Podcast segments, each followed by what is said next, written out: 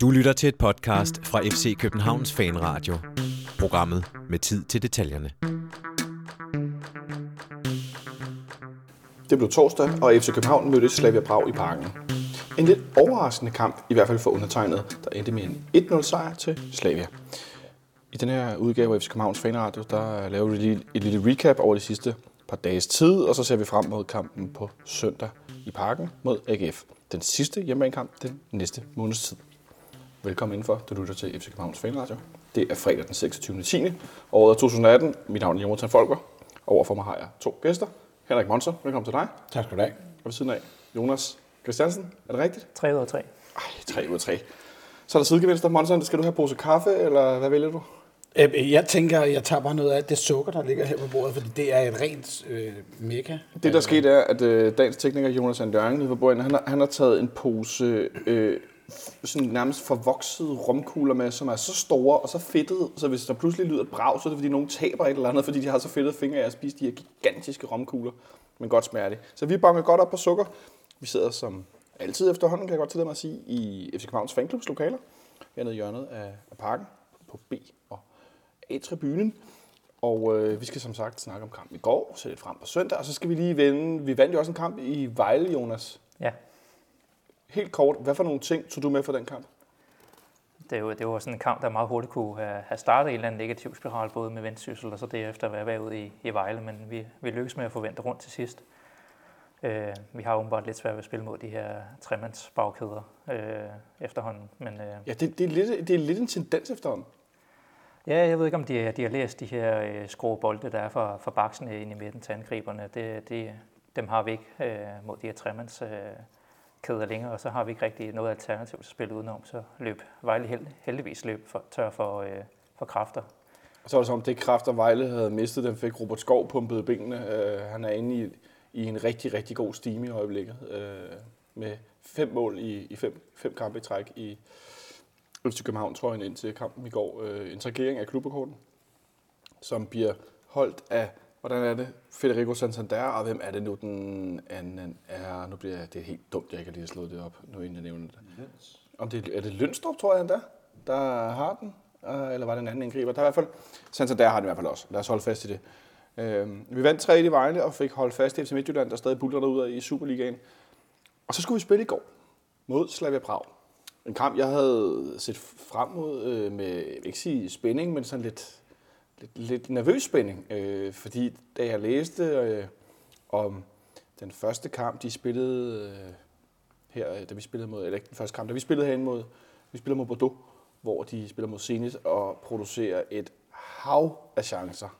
Øh, der tænkte jeg, okay, Zenit betragtede jeg på forhånd som værende det bedste hold i, i vores pulje, men så var det som om, at, øh, at da vi først havde spillet mod dem herinde, og jeg ikke synes, Zenit var voldsomt prang, og så fandt ud af, hvor mange at Prag valgte så at tabe alligevel til senest, hvilket var ret voldsomt, eller øh, overraskende.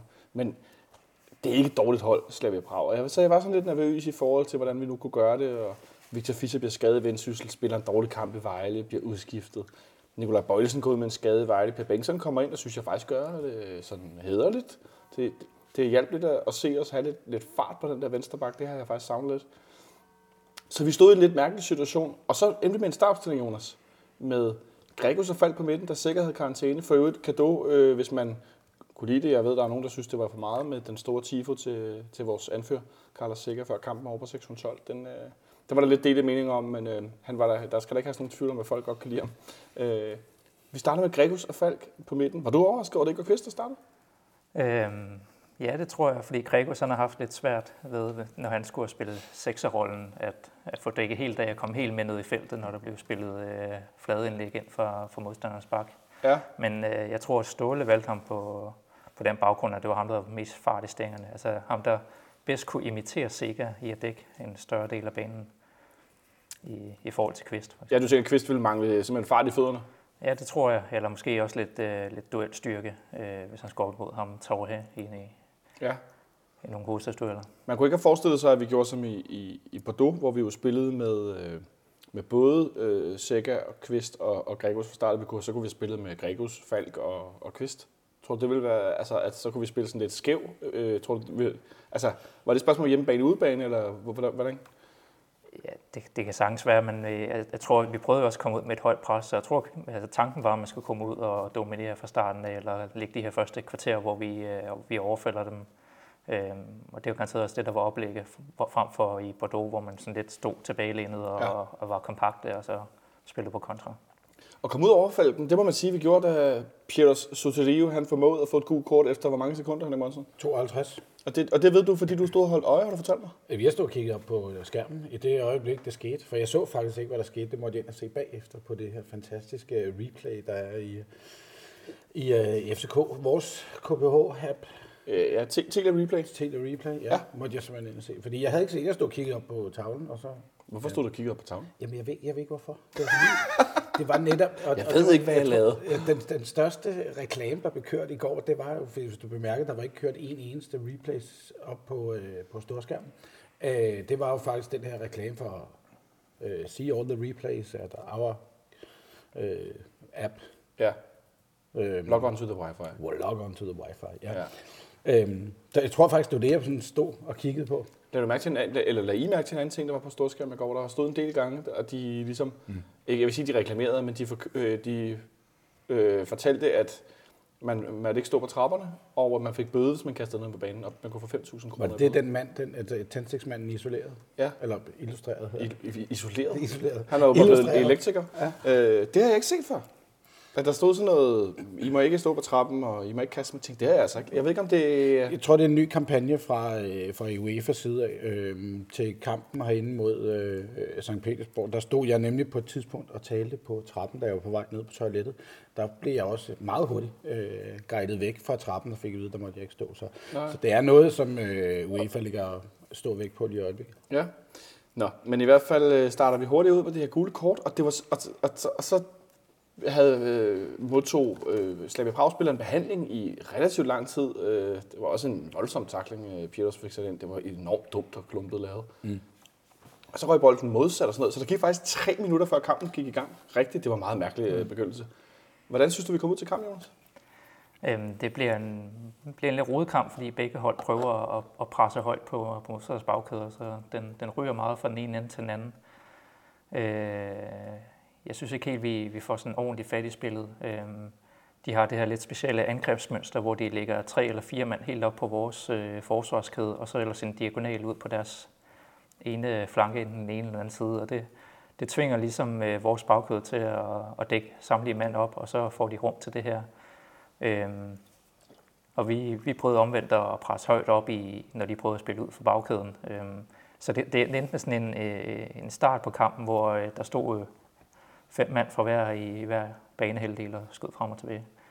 Ja, fordi det, det tvinger os til at, at skal spille langt ned bagfra. Det vil sige, at vi kommer til at spille hen over hele vores midtbane, op på Endøj og, og Pieters, hvor at man så kan sige, at, øh, Slavia Prag har en, en midterforsvar, som jeg nægter at udtage navnet på. Skal jeg se, om jeg kan? Ja, det må du gerne. En Guedo, en Guadjui, tror jeg måske. Ja. En kæmpe stor mand fra Cameroon. Ja, en stor 13'er, der ja, jo så, altså, jo virkelig formået at pakke, pakke både øh, Pieters og, og, og en døj ind. Altså i, jeg tror, der går øh, 90 minutter, før han vinder den første hovedstødstød. Det, det, det, jeg, synes, jeg, jeg synes lige, vi skal dvæle lidt ved det. Altså, jeg kan ikke huske, at jeg har set Darmen Døje være så eftertrykkeligt pakket, altså som en madpakke i baglommen på en eller anden, eller en madkasse, mm. eller hvad man skal sige.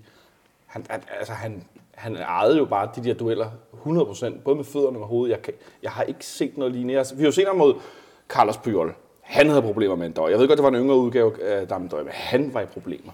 Ja. Altså, vi har set ham mod andre sådan store hold, og jeg kan huske, Rubi Kazan også i den der CL-kampagne havde også nogle store italienske forsvarsspillere. De slog sig på en døj. Dem kunne han virkelig arbejde med også. Jeg hørte forleden, Mikkel Bischoff, som jo er øh, ekspert på sekseren, han fik fortalt om en gang, at han øh, spillede mod en døj, hvordan han, altså han er stærk, ham skal man passe på, ikke? hvordan han tørrede ham, og så videre. Men i går, vores ven der, jeg vil bare kalde ham Michael Ennen, eller Michael Ennen, han, øh, han havde simpelthen krammet på ham i stort set hele kampen, som, som Monster er inde på. Ja. Hvor meget tror du, det betød for den udvikling, der var i kampen med vores spil, der blev presset? Altså, jeg kan egentlig også bare spørge, hvor stort det blevet læst af Slavia Prags træner? Er det der, vi er, Jonas?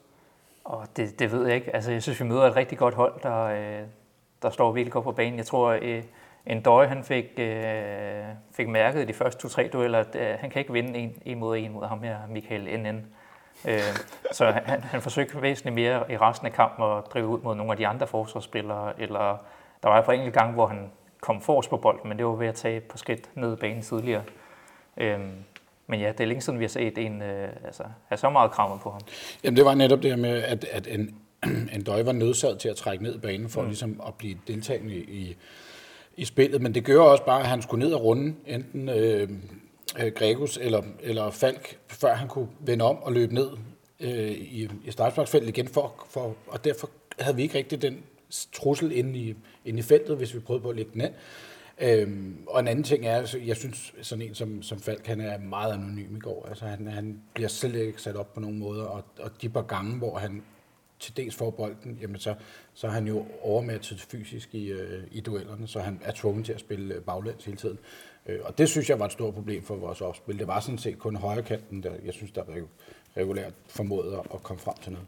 Ja, vi blev godt nok øh, overmatchet fysisk i en grad, som jeg, jeg, jeg, jeg stod sådan lidt og funderede over i går, at FC Midtjylland ofte, i hvert fald i de sidste, lad os sige, år, halvandet, to år, har, har matchet os fysisk eller overmatchet os. Men det er alligevel på en, at, at, at det, det er på en anden måde, at, øh, på en anden fasong, at det, jeg oplevede i går, det var mere sådan, altså råstyrke. Det var re- reelt, når man står og kigger ned på spillerne, så var det spillere, der var fysisk større, de var bredere, de havde flere muskler. Øh, og det kan jo nogle gange godt blive en hemsko, så bliver man tung, måske ikke, men, men de var simpelthen bare, ja, de var stærkere, end vi var. Og det, og det, det var som om, at, at de fik kysset lidt i starten, og der blev begået nogle frispark, og så spillede vi ikke så godt, så handlede det lidt mere om dommeren, og ah, det blev sådan noget, det blev lidt mere end en fodboldkamp, så blev det en, en slåskamp. Og det var vel klar til, til Slavias fordel? Ja, det, det, det hold har vi ikke længere.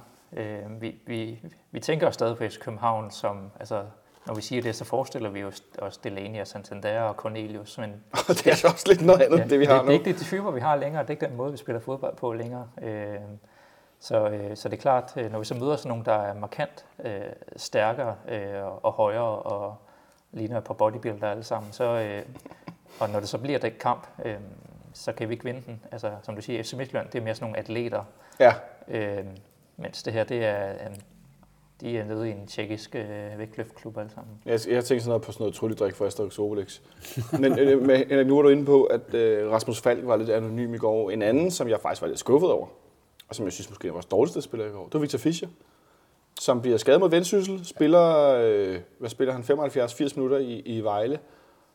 Og i går, der stod jeg allerede i første halvleg og tænkte, han er enten stadig halvskadet, eller også er han ikke kommet så over den her lille skade, han har haft. Altså, han, han så heller ikke god ud i Vejle, og i går, der tænkte jeg også, at han var en af de første, der kandiderede til en, en udskiftning. Tror du, det er fordi, jeg var vant til, at han, er, at han har så højt et niveau og bidrager så meget, altså så skal der ikke så meget til, at han, at han bliver, øh, hvad skal man sige, dårlig eller sådan lidt, men, men eller, tror du, det, eller synes du i virkeligheden også, at han var dårlig? Øh, jeg ved ikke, om han var dårlig. Han fik bare mindre plads. Og det gør jo, at øh, han skal selv skabe mere. Og når han så har en Bengtsson efter sig, så måske ikke har den samme fart, som Bengtsson har haft, så bliver det ikke det samme setup, du får ud af, af, en, øh, af en Fischer ude på kanten.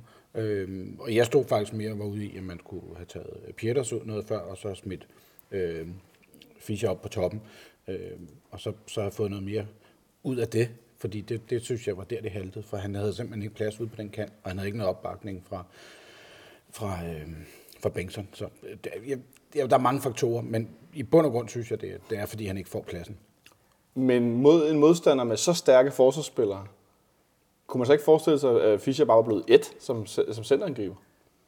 Jo, måske. Altså, jeg lagde mærke til, at de, de, de lavede så et, et taktisk træk mod Fischer i går. Øh, fordi hver eneste gang, han træk ind mod midtbanen for at modtage bolden, så fulgte deres højre bak hele vejen med og mænd og stod i rumpetten på ham. Og det er ret interessant, det lader jeg slet ikke mærke til. Nej, øh, og Bengtsson var ikke rigtig nogen trussel øh, på farten. Han havde kommet frem til hvad? Halvanden godt indlæg. Et, et rigtig godt indlæg, som vi kommer tilbage til. Men altså, det, det der jeg i hvert fald mærke til ham mandsopdækket de, når vi var nede på deres øh, tredjedel øh, og banehalvdel.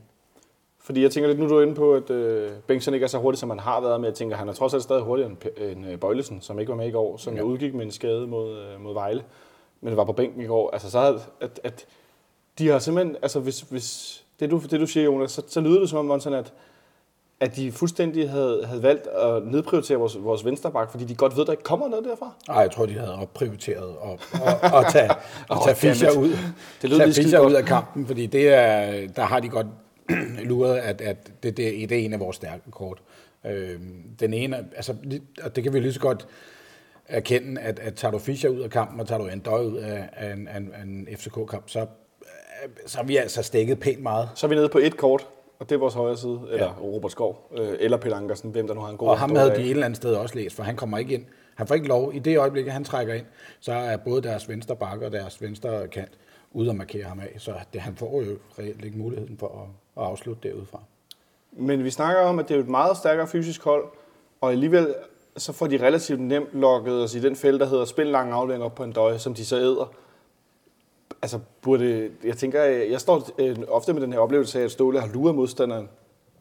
Men i går var han jo øh, fuldstændig gennemskuet. Altså, at han har jo godt set, hvordan de spiller. Så skal man vel kunne omstille sig og så sige, okay, så spiller vi fladere, så spiller vi hurtigere. Så skifter vi ud tidligere, som du siger, og sætter Fischer på toppen, sætter måske Carlo Holtz ind, som vi gjorde. der Fischer så først var lidt skadet og lignede en, der gik ud, og så spillede han videre, men så ikke klar ud efterfølgende. Øh, går så ud for Carlo Holse, men, øh, som kommer ind nogle gange faktisk og har fine berøringer ind i mellemrummet og forvent spillet. Men at, at det virker som, vi mangler lidt et modtræk til det her fysik. Ja, og de, de havde, jeg kan, jeg kan ikke rigtig fortælle dig, hvad for en opstilling de, de spiller i, fordi det havde sådan meget sådan en hybridopstilling, alt efter hvordan øh, øh, spillet var. Øh, når de angreb i første halvleg, så, øh, altså så, så spillede de sådan 3-2-5 øh, opstilling, det der med, at de lagde alle op på vores forsvarskæde. Øh, og når de forsvarede, så var de nede med, med fem mand, og så havde det sådan en 5-3-2 opstilling, tror jeg nærmest. Og i anden halvleg, så spillede de 4-4-2 og 4-2-3-1. Øh, Okay, da- det er ret, det de er ret interessant. Ja, ja, Altså, det er ret interessant. jeg tror, vi havde svært ved at finde en rytme i spillet, fordi det hver eneste gang, vi havde et nyt angreb, så var, så var det noget andet, vi mødte, når vi kom ned i, i deres ende. Det er virkelig meget moderne, det her med at skifte rundt på den måde. Jeg får sådan nogle, selvom jeg ikke er meget for at drage pa- paralleller til, til, til de hold, der har været sådan helt dit bedste og sådan noget, men jeg får sådan en Barcelona-vibe, når du siger det, der. det der med, at, eller Guardiola i det hele taget, det der med, at alle kan spille venstre bak, alle kan spille central midt, fordi at det du gør er egentlig lige meget. Det handler om, hvordan du nu bevæger dig, hvor du spiller hen eller sådan, ikke? Altså at, og det er ikke nødvendigvis den type, du er. Du skal bare spille i systemet. Altså det lyder som, at de kunne veksle rundt i en evighed, uanset nærmest, øh, hvad der skulle ske. Ja, præcis. Øh, jeg så jo kampen her i formiddags øh, øh, for skudt, og der, der, der nævnte kommentatoren, at han var, at de var, han var meget øh, inspireret af Jürgen Klopp Ja, okay. øh, i hans Ja. måde at, at bygge det op på. Ja, men det lyder også, øh, der var meget energi i dem, og jeg, der var der også nogle, nogle klare Liverpool og også Dortmund-vibes for den sags skyld. Øh, det, det er der ingen øh, tvivl om. Jonas var lidt inde på det, Monson. Pierre Bengtsson har et rigtig godt indlæg i kampen mm. i første halvleg, hvor bolden først kommer ind, og så bliver den ligesom afværet og ryger ud igen til Pierre, og så får han lagt en sukkerball ind i hovedet på en døje. Ja. Så du den også ind? ja. Ja, jeg kan Ja. love dig for, at jeg troede, der var mål. Jeg havde allerede armene oppe i luften og stod uden at sige en lyd, og så gik den igen. Ej, Ja. for helvede, mand. Det tror jeg, vi var øh, størstedelen af de 20.000 tilskuere, der var i går, der havde set den inde. Jeg var sikker på, at det var mål. Altså, jeg, jeg var overbevist om, at det var mål. Det var helt klassisk en døj. Ej, det var ikke bag så stang, men, men den der sådan svævende bold, han vinder den klart. Ja. Øh, det var så det, han vandt to hovedstødler, kan vi så konstatere. ja. det var de to, han vandt i går. Øh, men det, øh, altså, det, det, det er vel ærgerligt, og, eller ikke kun ærgerligt, men det er vel også lidt ringe, at det i virkeligheden er den ene chance, vi har på hjemmebane i Europa League. Det, det er da for lidt, er det ikke? Har vi ikke et skud mere langs jorden? Det kan godt være, at vi har langs jorden, øh, men det går i hvert fald forbi mål. Deres målmand har ikke en redning i hele kampen, Nej. og det, det er ikke godt nok. Altså, så kan det godt være, at vi stod, at folk har været rasende på nogle af vores forsvarsspillers indsats i går osv., men jeg synes, det var offensivt, der var det største problem. Er, er I enige i det, eller er det over hele banen? 100 procent enig, men, men jeg synes heller ikke med den bænk, som vi sidder med i går, at vi har noget at skyde med. Altså, øh, Nej, hvad savner du? Jamen, jeg savner, at der er en, der har, der kan give noget kvalitet udover. Altså, hvis du skal tage en Pieters ud, så øh, og sætte en, en Kodro ind, synes jeg ikke, det forstærker det. Øh, at at øh, vores er det første udskiftning, det er Carlo Holzer, der kommer ind. Ikke? For Fischer, det kan man sige, det er en kantspiller for en kantspiller. det er Det er trods alt sådan, Det er det. så kan man mene om Car- Carlos niveau og øh, erfaring osv., men det er jo... Ja, ja, men altså, skulle man have valgt at spille en Thompson i stedet for? Øh, det ved jeg ikke. Nu var han ude af kampen i Vejle, og vi, han blev ikke nævnt skadet eller noget, så jeg- det kunne være... Nej, nej, øh, jeg ser ham spille øh, den træningskamp, vi spiller øh, i landskampspausen mod øh, HIK, hvor han absolut ikke bemærker sig på nogen måde øh, positivt. Så, så jeg tror, det er, det, det, ud fra hans indsatser, han har leveret i de sidste par kampe, så er han, øh, så er han kommet bag ved Carlo Holse, desværre. Det er alligevel voldsomt, øh, hvis vi skal tro Så på det, her. det, jeg lidt savner, det er måske, at, at, at man ikke bliver, undskyld Carlo Holse, men, men at man ikke bliver sværere af, at man, at man laver en udskiftning.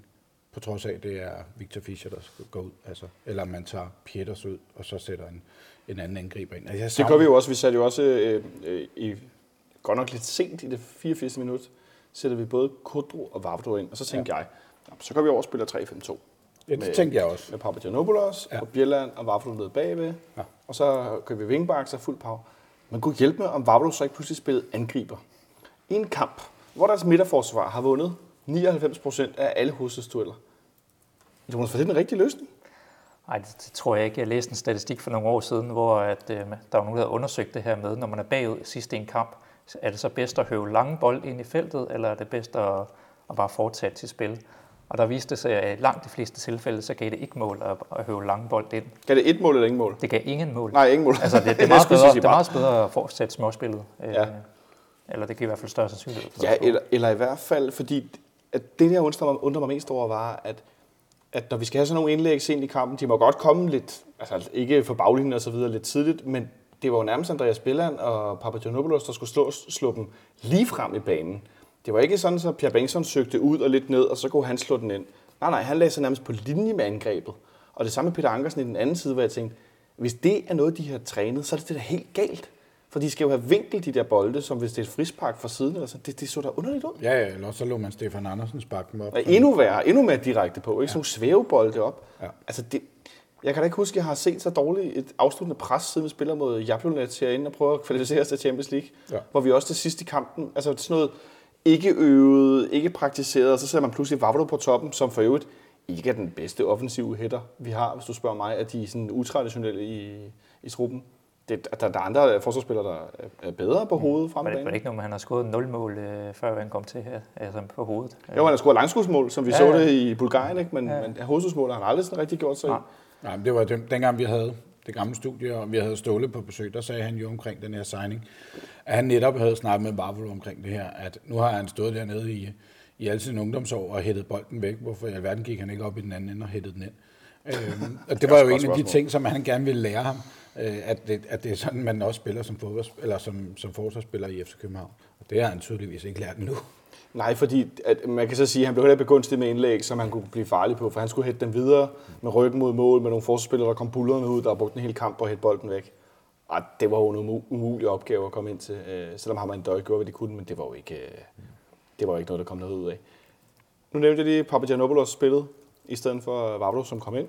Hvordan synes du, han øh, gjorde det i går, Henrik? Jeg synes, han gjorde det, altså, det, han, det han kunne, det han kan. Altså, jeg synes ikke, der var nogen fingre sat på hans indsats. Andet end, altså, ja, de sidste 10 minutter, hvor vi skal prøve at låse bolden frem, der har han måske på enkelte situationer, hvor han vælger at spille den bagud, i stedet for at spille den fremad. Det så synes jeg ikke, han... Altså målet kan han ikke klandres for.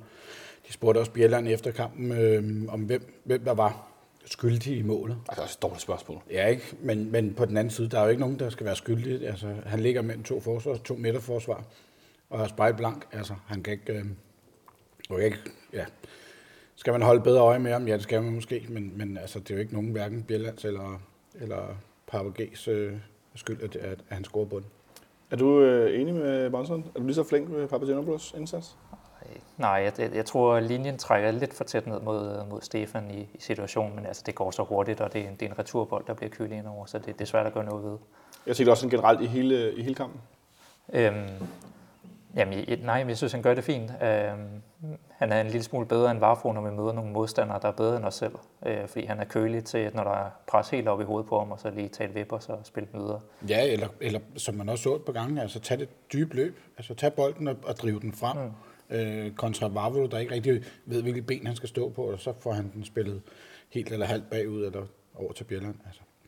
Det, jeg, jeg føler mig et eller andet sted mere tryg, Øh, men, men jeg vil så sige, at Vavlo måske er en bedre fodboldspiller på andre punkter. Ja, det er jo meget interessant, fordi det er lidt den her veksel mellem, hvad for en type øh, forsvarsspiller vil vi gerne spille med. Og egentlig så stod jeg lidt tilbage med et indtryk i går, at, at Bjelland lige nu er lidt som, som jeg oplevede Victor Fischer, er i noget af et formdyk, eller en bølgedal, om du vil.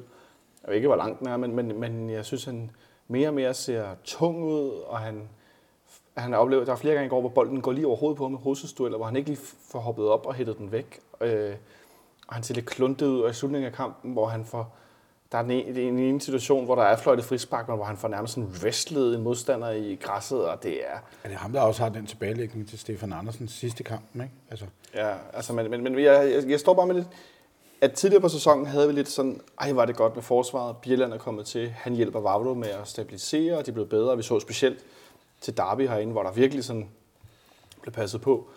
Men jeg synes bare, at han mere og mere sådan hænger lidt, og han, det der med, at han ser virkelig, virkelig langsom ud.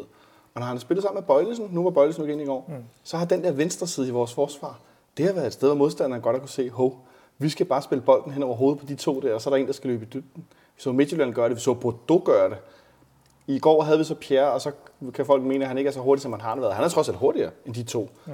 Jeg ved ikke, om det hjalp lidt, eller hvordan, men jeg synes stadig ikke, Bjelland, er jeg for hård ved ham? Nej, det tror jeg ikke. Øh, Han kom jo ind i starten af sæsonen og havde den her aura af, af ro, der fik styr på hele forsvaret. Men der mødte vi jo også i starten af sæsonen nogle øh, medgørlige modstandere, og nu, har vi, og nu møder vi jo så alle de, de svære på samme tid øh, her senere i sæsonen. Men ja, jeg synes, han, øh, han bliver lidt udstillet i nogle, øh, i nogle øh, løbdueller. Øh, det er også, ja. Der er to af de her bolde, der som bliver, ryger ind over Papagiannopoulos, hvor han så skal følge med manden, øh, som han simpelthen taber den, øh, den duel, eller ikke når at komme med øh, de første par skridt. At, jeg kunne godt tænke mig, er, er det fordi han, han spiller arrogant på en måde? Altså ikke spiller arrogant, men, men hans udføring af, af det, som der sker på banen, simpelthen er for arrogant, fordi han tænker, jeg har så meget rutine og overskud, så jeg skal nok klare den her. Altså fordi det, det, det er den følelse, jeg nogle gange godt kan stå med, som om han virker sådan lidt, nå ja, jeg har fuldstændig styr på det. Og så har han ikke styr på det, og så ser det... Så Ej, så ser det ud. Bambi på, ligner det Bambi på glatis. Ja. Øh, men, men jeg kan ikke lade mig at tænke, at hans, hans manglende hurtighed øh, i fødderne, den skal vel kompenseres af erfaring og rutine, det med at kunne læse spillet. Det bliver den også i de fleste tilfælde. Og nu var det jo ikke fordi, at Slavia går havde en angriber, hvor man tænker, okay, ham der, han kunne være 100 meter løber.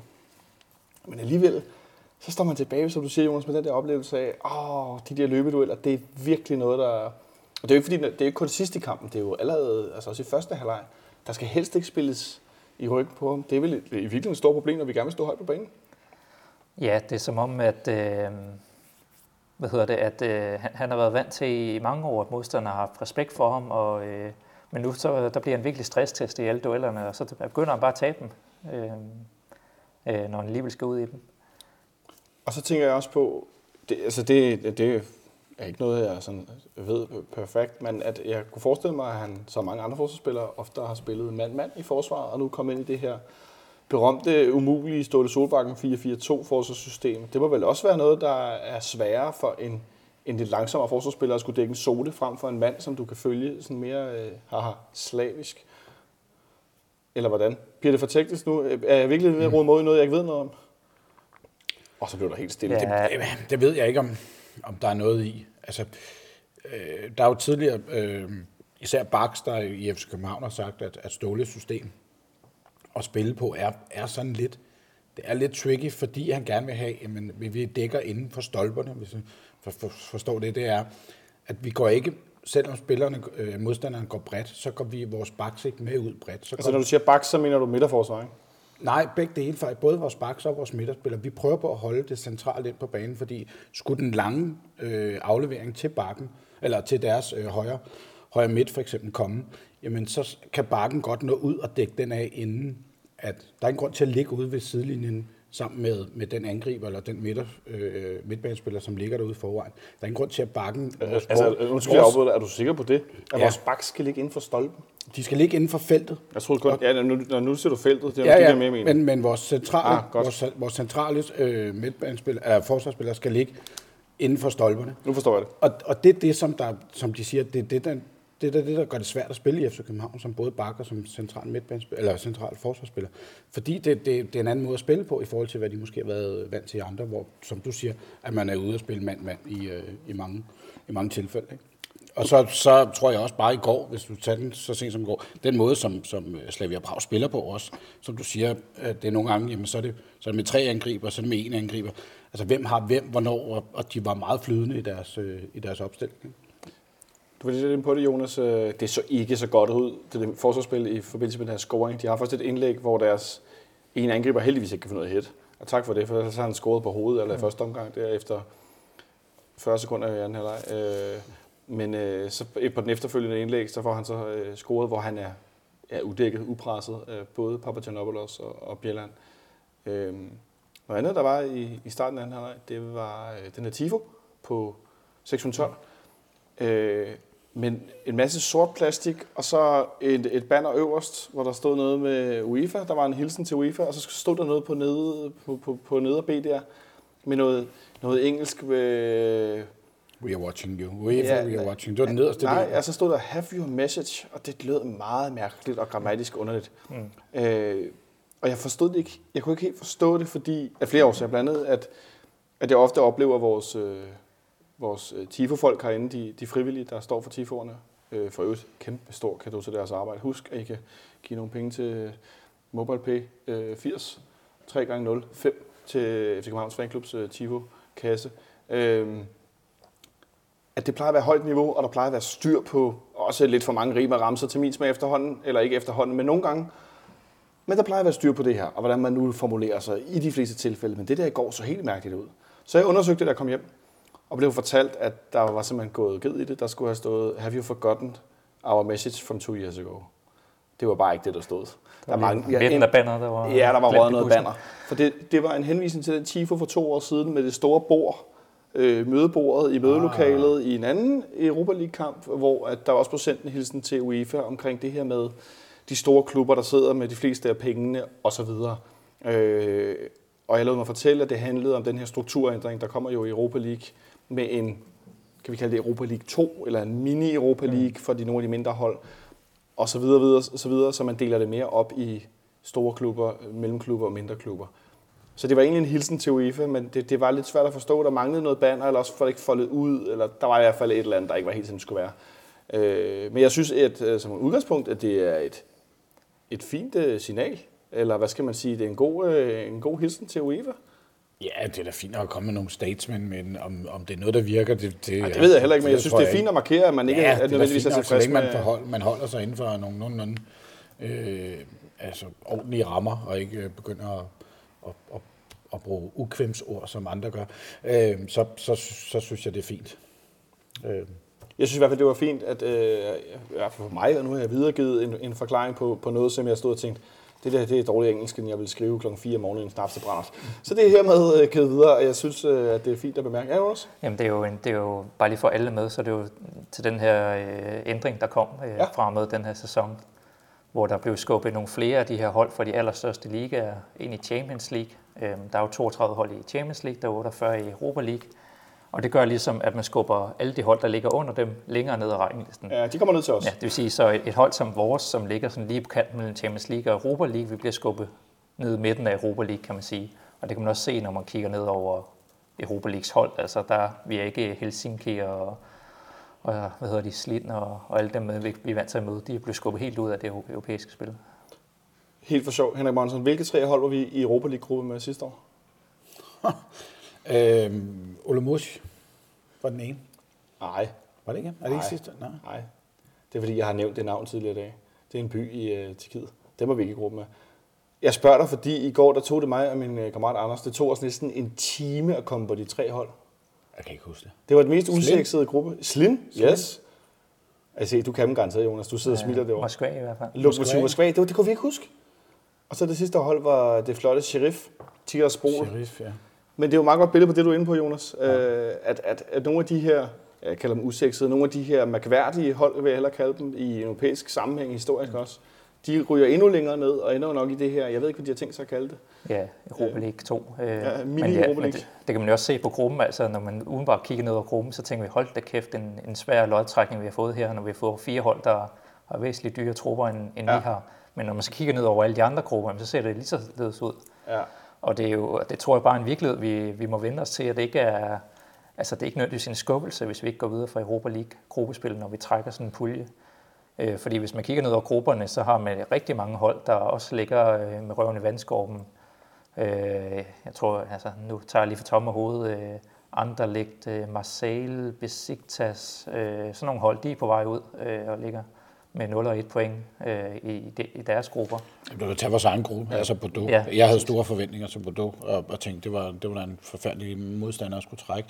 Øhm, så det, det, ja, men jeg, jeg tror også, det er med til at gøre os bedre. Mm. Altså fra, fra hvor vi før i tiden har mødt nogle, som, øh, som Brokke kalder dem, nogle usexede øh, østeuropæiske hold, som ikke har trukket nogen, øh, nogle tilskuere ind i, i går. Havde vi mødt Slind i går, for eksempel, mm. så havde der ikke været 20.000 tilskuere.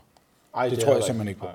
Men du kan også omvendt, altså, også en voldsom gruppe med Frankfurt, Lazio, Marseille. Det er altså også en voldsom gruppe i Europa League. Ikke? Altså, det, mm. det er nogle rigtig, rigtig gode hold. Øh, Du nævner- Besiktas, der har fået, øh, hvad hedder det, der har fået tre point i tre kampe.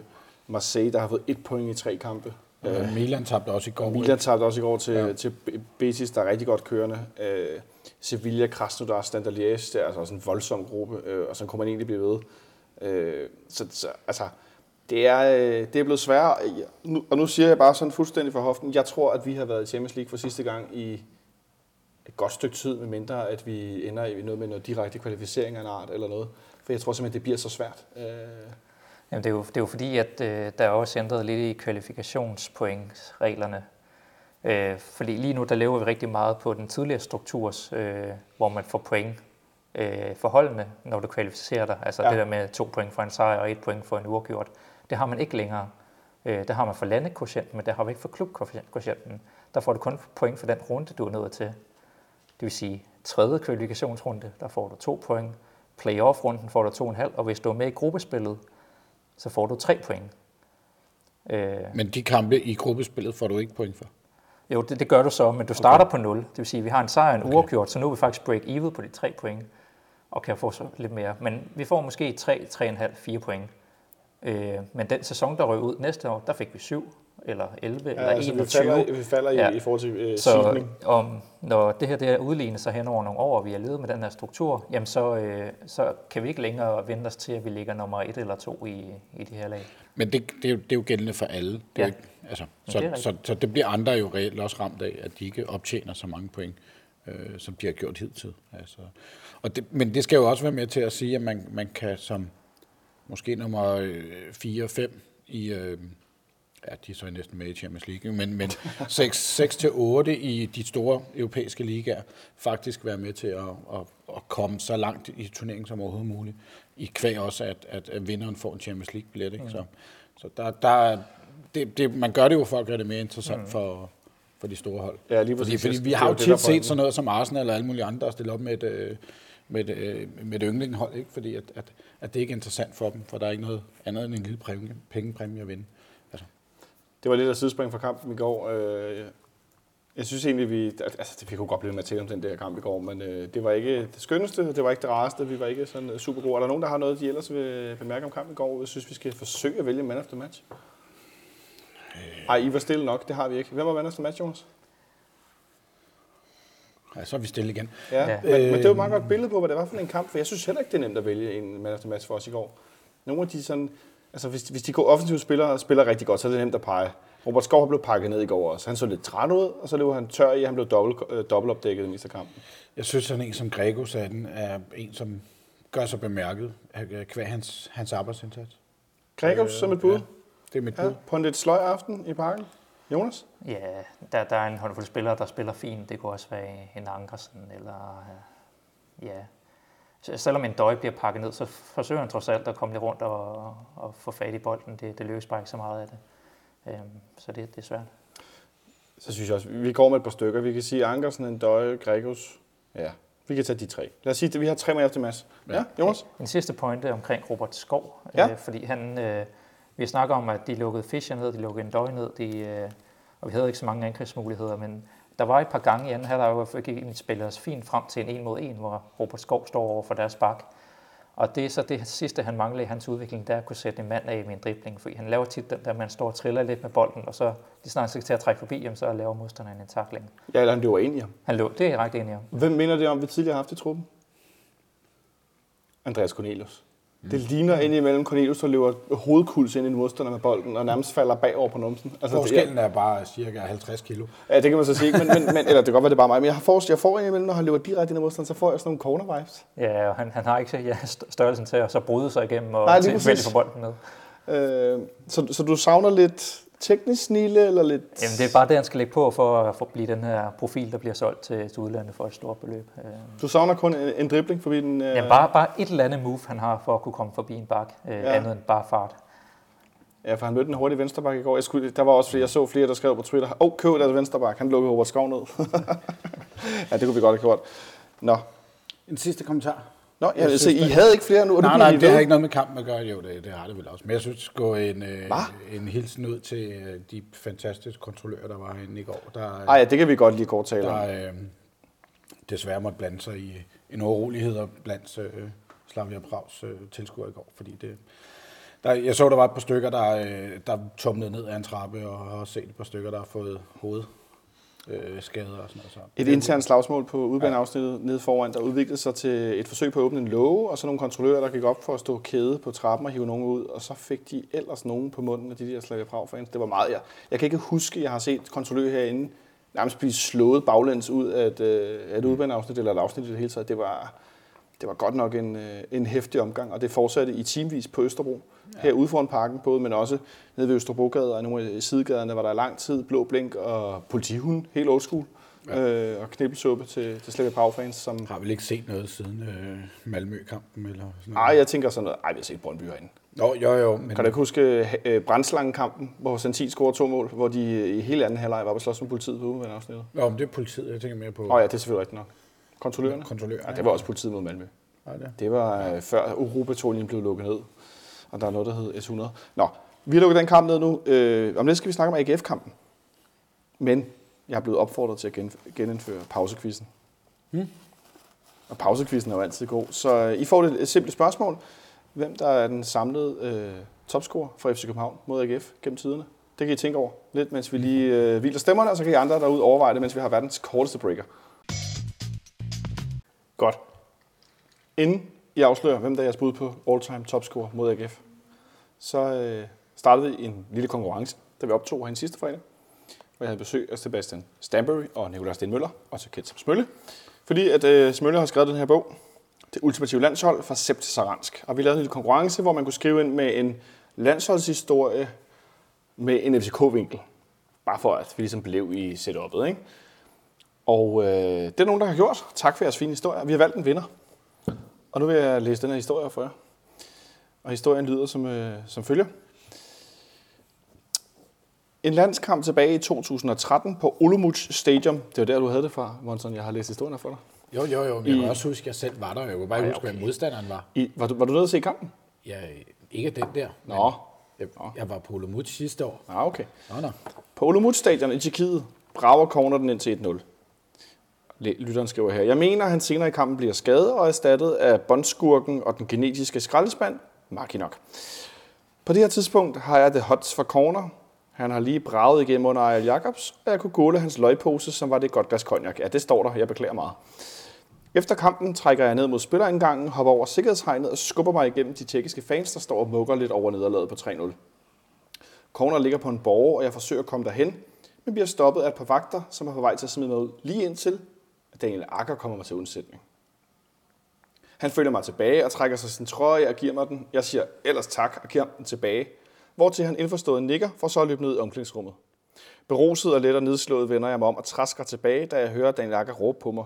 Under armen har han landsholdslars trøje, som han kaster til mig. Anyway, en del år senere så støder jeg ind i landsholdslars, som står i en bar på musik i lejet. Vi falder i snak.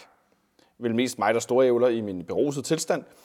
Øh, og jeg nævner episoden for ham. Det tager lidt tid at hive episoden frem fra togen, men til sidst lyser hans ansigt op.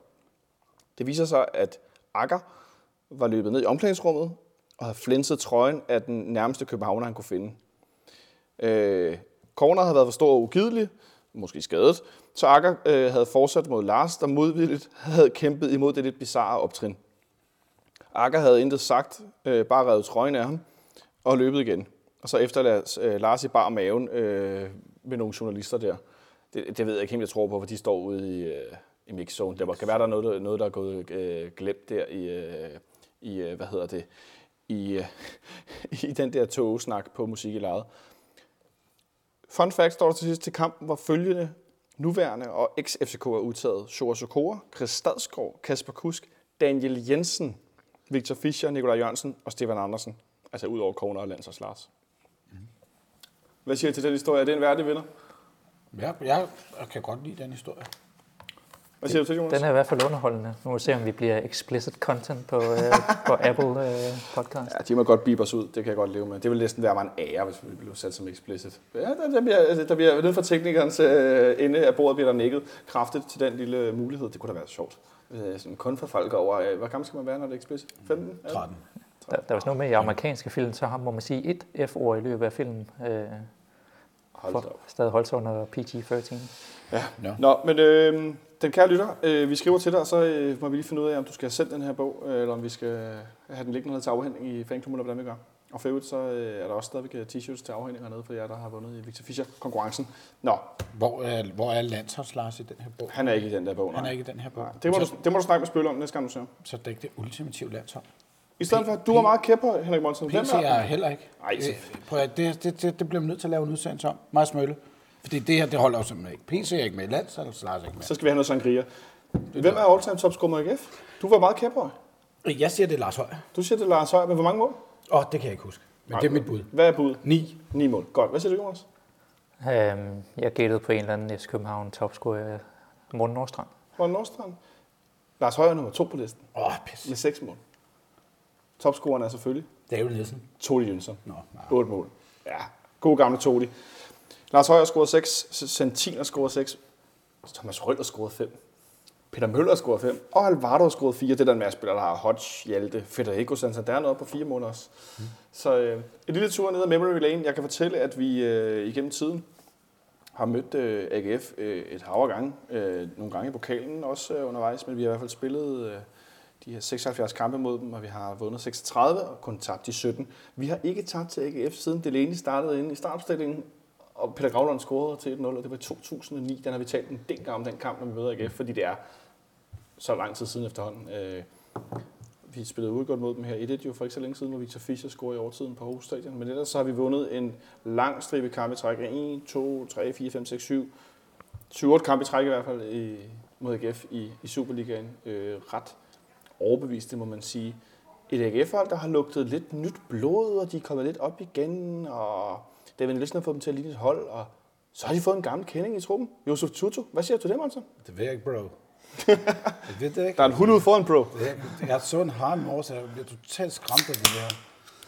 Ej, ja, det er, han har øh, langt om længe fundet sig et sted at spille fodbold. Altså, nu skal han jo så lige øh, i kampform igen, fordi det er vel øh, godt og vel et års tid siden, han sidst har spillet en, øh, en fodboldkamp. Så øh, det er ikke en tutu, der er i kampform, som han selv siger. Det interview, man kan finde inde på Kanal 9, tror jeg det var, i Sport.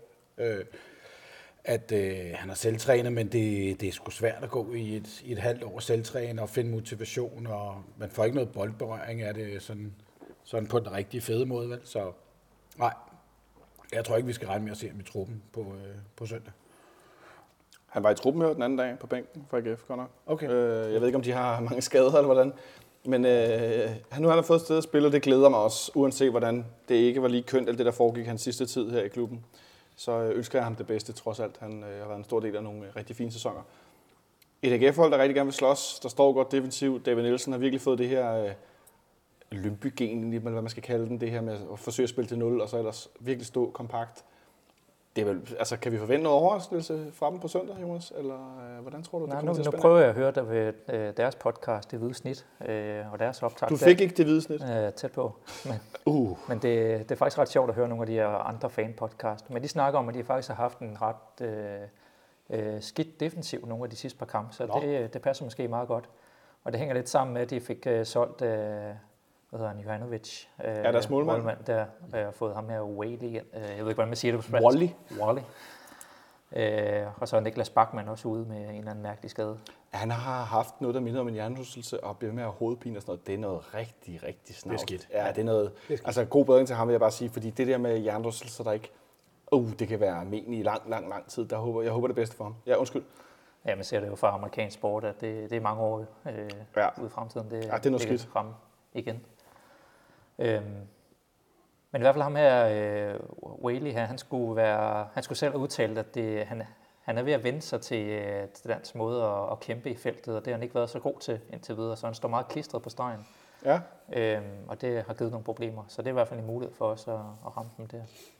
Så uden deres store, velhættende midterforsvar, og med en målmand, der ikke er så vild med at komme ud i feltet, nu er vi inde på, at Darmen Døje, han blev pakket i baglommen med en stor øh, fyr fra Kamerun i går. Mm. Altså det her, det ligner der revanche for vores, øh, vores Altså, jeg kan anbefale, som jeg har gjort før, at følge Darmen Døje på Instagram. Han lagde nogle videoer op den anden dag, han lavede nogle push-ups og nogle, jeg ved ikke, hvad sådan noget hedder, jeg kommer aldrig i et fitnesslokale, hvis nogen er i tvivl. Øh, nogle, ja, noget med at hæve sig op i armene, noget, øh, og han så, altså, Er det noget, han har lært sække? Ja, det ved jeg ikke, men han så så absurd fedt ud. Altså, det var virkelig... Nej, det var ikke et hegn, det var i sådan noget trænings... der var ikke nogen tilskuere, der jublede. Men, men at, at, at det er jo ikke, fordi han er sådan 3-24, ung, virkelig fedt omkobling. Vi taler om en, en mand i 30'erne, som godt nok er brølstærk, men hold nu op. Altså, der, var- der, det der råstyrke netop, ikke? Øh, Det er vel mad for ham? Ja, Det er ja, altså jeg tænker, at han sidder med samme øh, ansigtsudtryk, som du gjorde, da du øh, spiste den her romkugle, der blev serveret for dig tidligere. Det var flot. Jeg var, flot. Jeg var flot. Ja.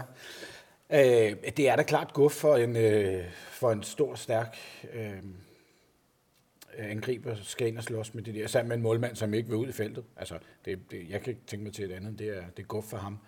Øh, men, og som, som du også er inde på, øh, at, at, at det, ikke, det er ikke et AGF-hold, som de, er jo- de, de er blevet hypet meget op i starten, efter David Nielsen kom til.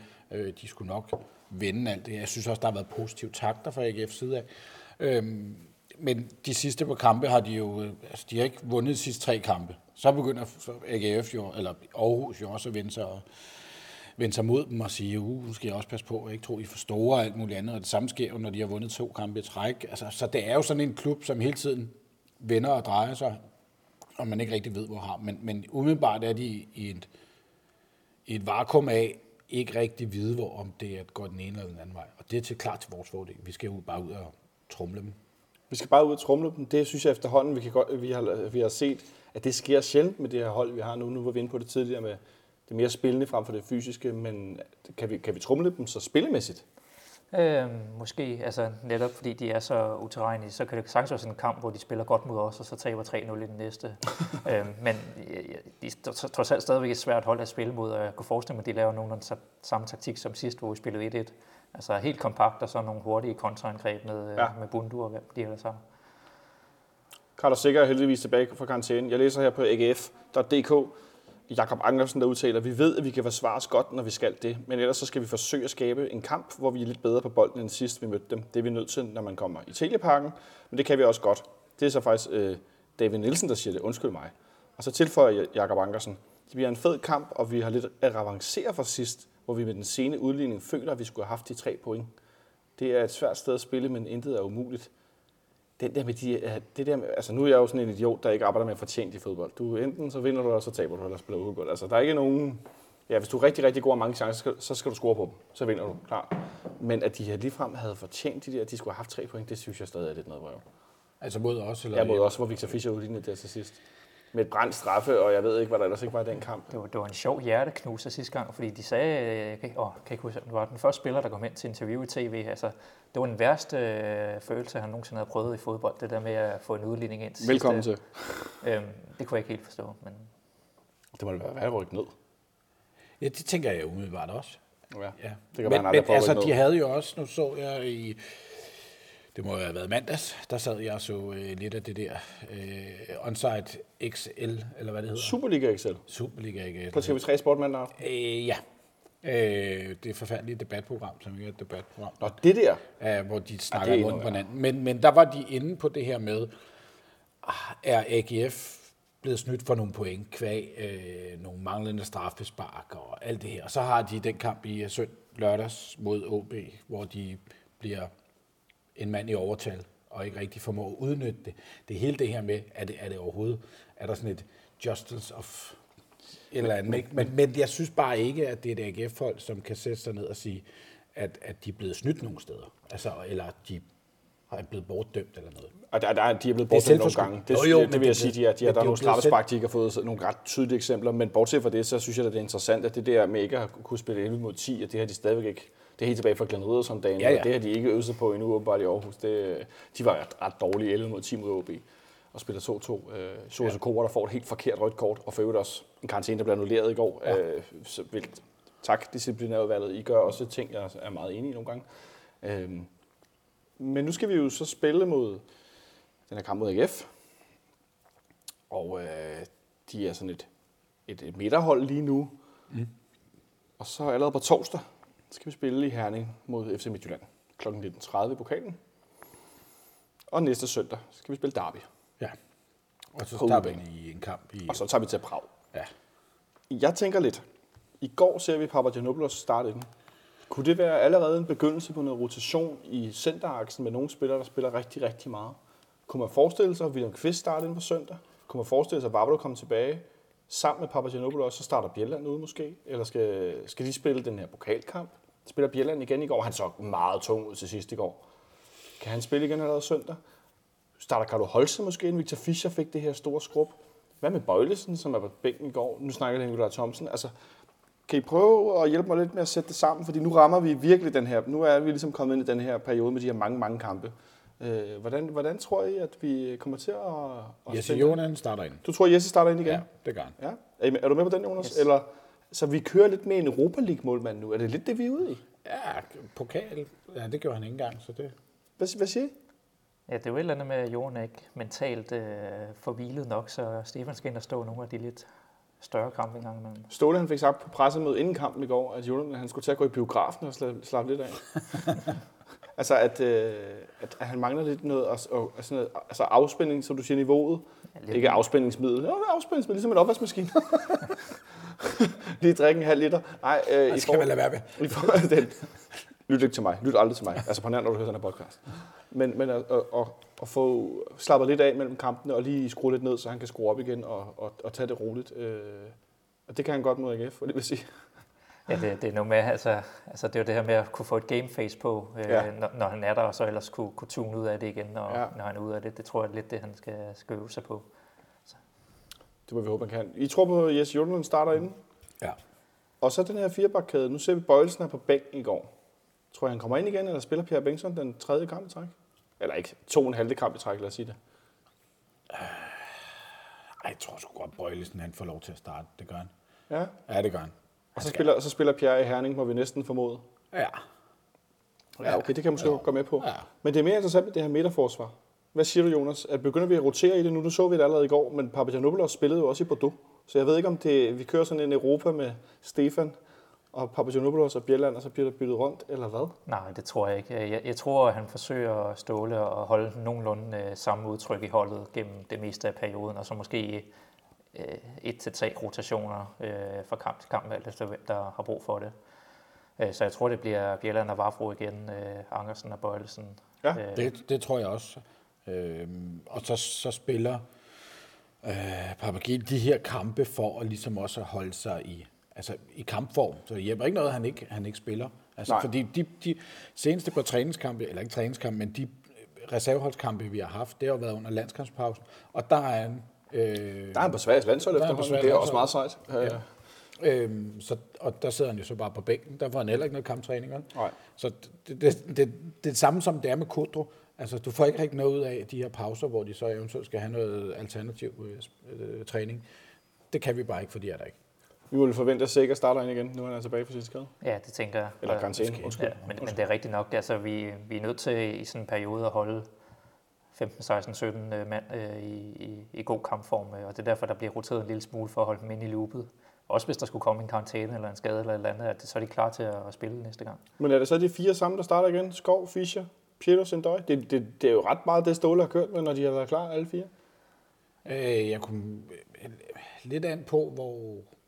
Vi har ikke nogen i karantæne, faktisk, skal jeg sige, i forhold til dem, der har nøglen på på- for Brøndby-kampen. Der er ikke nogen nu, der kan komme i karantæne med det næste gule kort. Altså, det eneste, jeg sådan har, det er, om, om vind han skal ind og spille. Øh, om hvor fedt han er. Altså, han spiller første halvleg af, af kamp mod HK, uden at gøre sig bemærket overhovedet.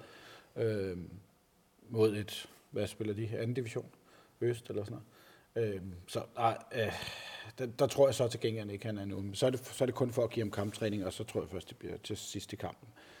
Så en, ja, kan være fræk at give, han kan være fræk at give øh, en døgn en pause, og så spille Kodo øh, Pieters. Du synes, at Kodo kan overhale. Du tror ikke, det så vil være Fischer og Pieters, der vil stå? Jamen, det afhænger af, hvad Fischers, øh, hvor, hvor, hvor slemt hans eventuelle skade er, eller om det kun er et slag. Altså, det afhænger det 100% af. Øh, Hvis nu det bare var kamp i morgen, så havde vi truppen nu. Det havde været rigtig godt. Mm. Ja.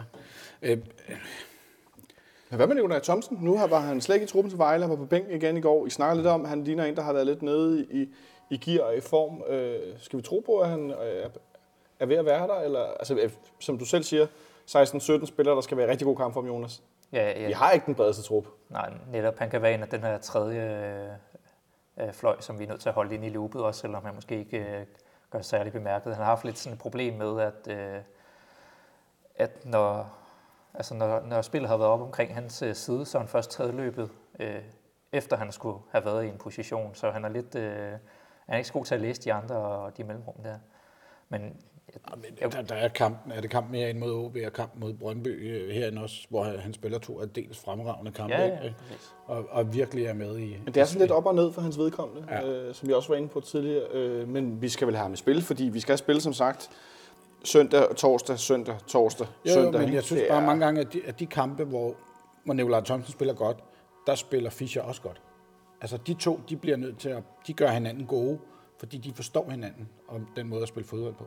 Øh, så hvis Fischer ikke er der, jamen, så tror jeg ikke, at Thomsen han er noget værdi for holdet. Og det er sjældent, de to spiller sammen, uden Fischer spiller angriber. Ja. Det er vel også et af problemerne. Altså, jeg, jeg kunne omvendt godt, omvendt godt forestille mig, at øh, hvis der var nogen, der skulle hviles netop her, så kunne det måske Robert Skov. Ja, og så Thomsen kom ind på højre fløjen, øh, og så kunne Robert Skov komme ind sidst i kampen til at jern igennem. Ja. Hvis det blev nødvendigt. Men det er, altså, jeg ved godt, det der med at se startopstillinger, det er nogle gange lidt noget råd, men jeg synes, det er interessant, når vi er i den her periode med så mange kampe på, på, øh, på 14 dage. At, og det er jo, øh, når man sidder og spiller FIFA og fodboldmanager derhjemme, så kigger man jo på, at AGF er den, det, sådan, det sidste overkommelige modstander, inden vi rammer ind i folk, eller hold, der er lige så gode som os selv, eller bedre. Øh, ja. Ja, det er, det er, det er noget, noget svært noget, øh, men omvendt kan man vel sige, at startopstillingen på søndag giver os vel øh, et ret godt udtryk, eller et ret godt billede på, hvordan vi kommer til at stille op mod, mod Midtjylland på, øh, på torsdag, hvor vi skal over og spille? Eller tror jeg i virkeligheden bare, at han kører øh, en del reserver ind? Øh, der er jo ikke så mange, men... Eller smider man den kamp, eller hvad? Hvor, hvor, hvor, hvor, hvor er vi henne helt kort, Henrik? Jeg tror ikke, Ståle er interesseret i at smide nogle kampe på den måde, selvom trods alt vi engang gjorde det her ind mod Sønderjyske. Var det ikke det, eller var det Horsens? Det kan jeg ikke huske, at vi får slag. Horsens. Var det Horsens? 4-2. 4-2 herinde. Ja, det var ikke pænt. Øh, der spillede Sanka højreback. Ja, ja. Den, den var helt sort, den kamp. Øh, men, men ellers er det, ligger det ikke i hans DNA at smide kampe på den måde, men selvfølgelig bliver man også nødt til at kigge fremad. Øh, og, der, og der, man kan godt mistænke ham for eventuelt at, at ikke sætte i allerstærkeste opstilling mod Midtjylland, kvæg, der er derby. Fordi Danmarksmesterskabet er, er et eller andet sted vigtigere, øh, både når vi kigger europæisk, men også for, for fremadrettet i, i turneringen. Øh, Ja, det, det, og det, det er en længere diskussion, der ligger i, hvad skal vi næste år, som vi kan tage en dag. Vinde mesterskabet igen. Og igen. Og igen. Ja, ja, men der ligger igen, og det er en diskussion, jeg sad og havde med Peter, som jeg kørte med, med i bilen i går, ja. omkring det her. Hvordan skal truppen se ud næste år? Ja. Øhm, hvis vi vinder Danmarksmesterskabet, så ser den måske ud på en måde. Vinder vi ikke Danmarksmesterskabet, og kommer vi ikke i Champions League, så ser den ikke sådan ud. Altså, det hele det der det, det, det spil skal måske allerede i gang i det her transfervindue, som kommer til januar. Ikke? Februar. Det er der vist ingen tvivl om. Vi kunne i hvert fald godt bruge en højreback mere. Det er der ikke, det er der ikke nogen helvede, at jeg vil blive meget, meget ked Det er også mere på, hvem holder man, hvem holder man ikke. Men er det interessant? Tænk, hvis Peter Ankersen fik en fiber på søndag. Ikke? Mm. Værsgo, Mads Roerslev, så får du lige Midtjylland. Så kan det være, at Nikolaj Thomsen skal ned og spille højreback i nogle kamp igen. Uh, altså, jeg synes, vi er meget, meget skrøbelige på, på flere positioner. Uh, og det, det, det gør mig en smule usikker, at vi er gået fra at ofte have den her meget brede trup til nu at have en, som altså, den ligger lidt og vipper ind imellem på, på, på grænsen af, hvad, hvad, man kan holde til i forhold til, hvor mange kampe vi spiller. Ikke? Jo. Øh, det må jeg nok sige, at jeg, jeg sidder lidt tilbage med en oplevelse af. Men den sidste hjemmebanekamp i en hel måned, så øh, hvis ikke man har sæsonkort, hvis ikke man har købt billet, så se at få det gjort, fordi vi spiller ikke hjem igen, før vi møder FC Midtjylland en gang til. Ja, den 25. 11. om søndagen, øh, en kl. 18 kamp. Ej, vi har fået en tv-kamp på TV3 Sport. Det er jo nærmest Men er det, fordi vi ikke spiller torsdag? Ja, det gør vi så ikke. Øh, der vi spiller to- torsdag efterfølgende. Ja. Spiller vi ude mod Zenit. Øh, men jeg mener bare, at det, det, det er jo nærmest en øh, mirakel, at vi får en klokken, øh, klokken 18 kamp der. Det, det er jo ellers været et, Brøndby- et Brøndby Så skal vi tage statistikker i årsrapporten også på vores seertal. Ja, det er lige før. Øh, det kan være, at vi skal lave nogle videoer med 30 bolderubrikker. Nej, øh, jeg synes øh, hell- hellere, vi skal, vi skal snakke om, øh, hvad vi tror, den her kamp bliver på søndag. Jeg siger, øh, jeg siger 3-1. 3-1. Er 3-1. Ja, Jeg ved ikke rigtig, optimistisk. Nej, det synes jeg ikke. Jeg synes Nej. pessimistisk, for jeg, jeg ved ikke rigtig, hvorfor AGF skal score. Men det var bare noget, der sådan lige... Altså, jeg kan fortælle, Det at, øh, at øh, det er ved at være noget tid siden, at AGF... Øh, ej, de scorede sidst, vi vandt 4-1 herinde, men ellers er vi vundet 4-1, 4-0, 2-1, 2-0, 2-1. Ja. Og spillede vi 2-2 mod dem. Ja, de spiller 2-2 deres sidste to kampe, ikke? så det, det er jo heller ikke, fordi de er defensivt stærke, kan man sige, ved at lukke to mål ind, eller fire mål ind i de sidste to kampe. De har ikke taget point herinde, siden Morten Nordstrand scorede på Saxo. Så nogen der kan huske det. Nå, den kamp, Det er tre år siden. ja, det er den kamp, ja. Men øh, hvad siger du, Jonas? Og, øh, jeg er lidt mere pessimistisk. Jeg tror på sådan lidt, øh, lidt træls et målsejr. Åh, oh, hiv og sving. Ja, sådan Åh. noget, ja, 2-1 for at sige noget. 2-1, og det skulle blive, undskyld mig, pissekoldt på søndag. Mm-hmm. Øh, jeg sidder her og kigger på vejrudsigten. Den siger, øh, der søndag eftermiddag, siger den 5 grader og lidt sol. Så er vi altså øh, ved at nærme os, øh, så er det, så er det vandevejr. Eller lange underhøler, ikke? Ja, det er det også måske for ja. nogen. Nede for bordenden, at der er en, der Ja. vinker, der er en, der giver for sig på lang Hvad med, hvad med et øh, bud på resultatet? Der bliver sagt to nede. Ja, men det, og det var sjovt. Nu havde jeg 3-1 her sidst i Vejle, men det var også øh, bare sådan en, ja, ja, Vejle dit bundhold, ja, vi scorer mål. Øh, men jeg synes godt nok, det halter lidt, så jeg tror også, det bliver med hiv og sving som dig, Jonas. Jeg siger, at vi vinder øh, 1-0.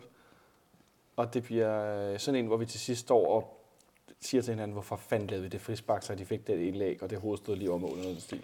Så du er ude i, at vi scorer tidligt, og så bliver det sådan en lang en, vi ikke kan lukke. som man siger. Ja, det bliver det. Det bliver noget, det bliver noget råd, men det er måske lidt noget råd i øjeblikket, at vi skal overleve så mange turneringer som muligt. Men øh, det må vi se, om vi kan få gjort. Ja, jeg tror, det var, øh, det var dagens ord i FC Københavns Fanradio. Det var en fornøjelse at have jer på, øh, på besøg, de her. Henrik Monsen, tak fordi du kom. Ja, selv tak, og tak for romkugler og alt andet godt slik. Der var, der var fuld power på her på fredagssukker. Tak til dig, Jonas, fordi du kiggede forbi os. Jo, tak. Tak til Jonas for at være dagens tekniker. Der bliver godt honør. Og tak til dig derude, fordi du lyttede med. Vi sætter som altid pris på jeres store engagement, og som flere skriver til os. Det fantastiske, I gør. Nej, det fantastiske er, at I lytter til os. Rigtig god kamp derude på søndag. Vi lyttes ved på mandag. Ha' det godt så længe.